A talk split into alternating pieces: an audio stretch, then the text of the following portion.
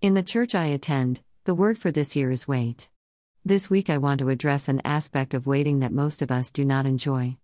That aspect is taking our time. Taking our time is the opposite of rushing around. I don't believe God wants us to rush around. Rushing causes us to lose our focus, our perspectives, and often we become impatient, say wrong things, and upset those around us. Taking your time brings to mind the verses in Luke 14 28 30.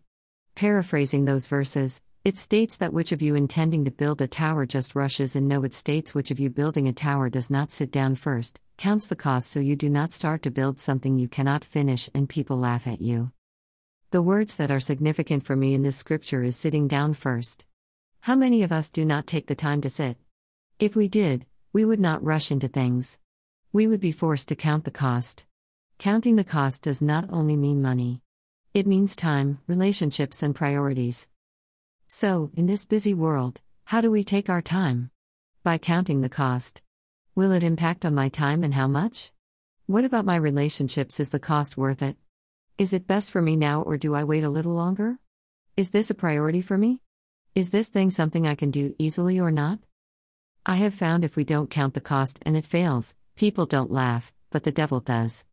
God does not want us in that situation. He came to give us peace, not turmoil and failure. I had a situation like this happen to me last week.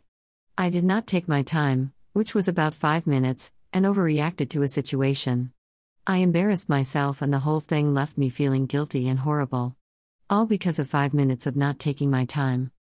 This week and beyond, let us take our time, count the cost, and decide whether it is better to rush or not. Unless there is a major emergency situation, the word for all of us take our time.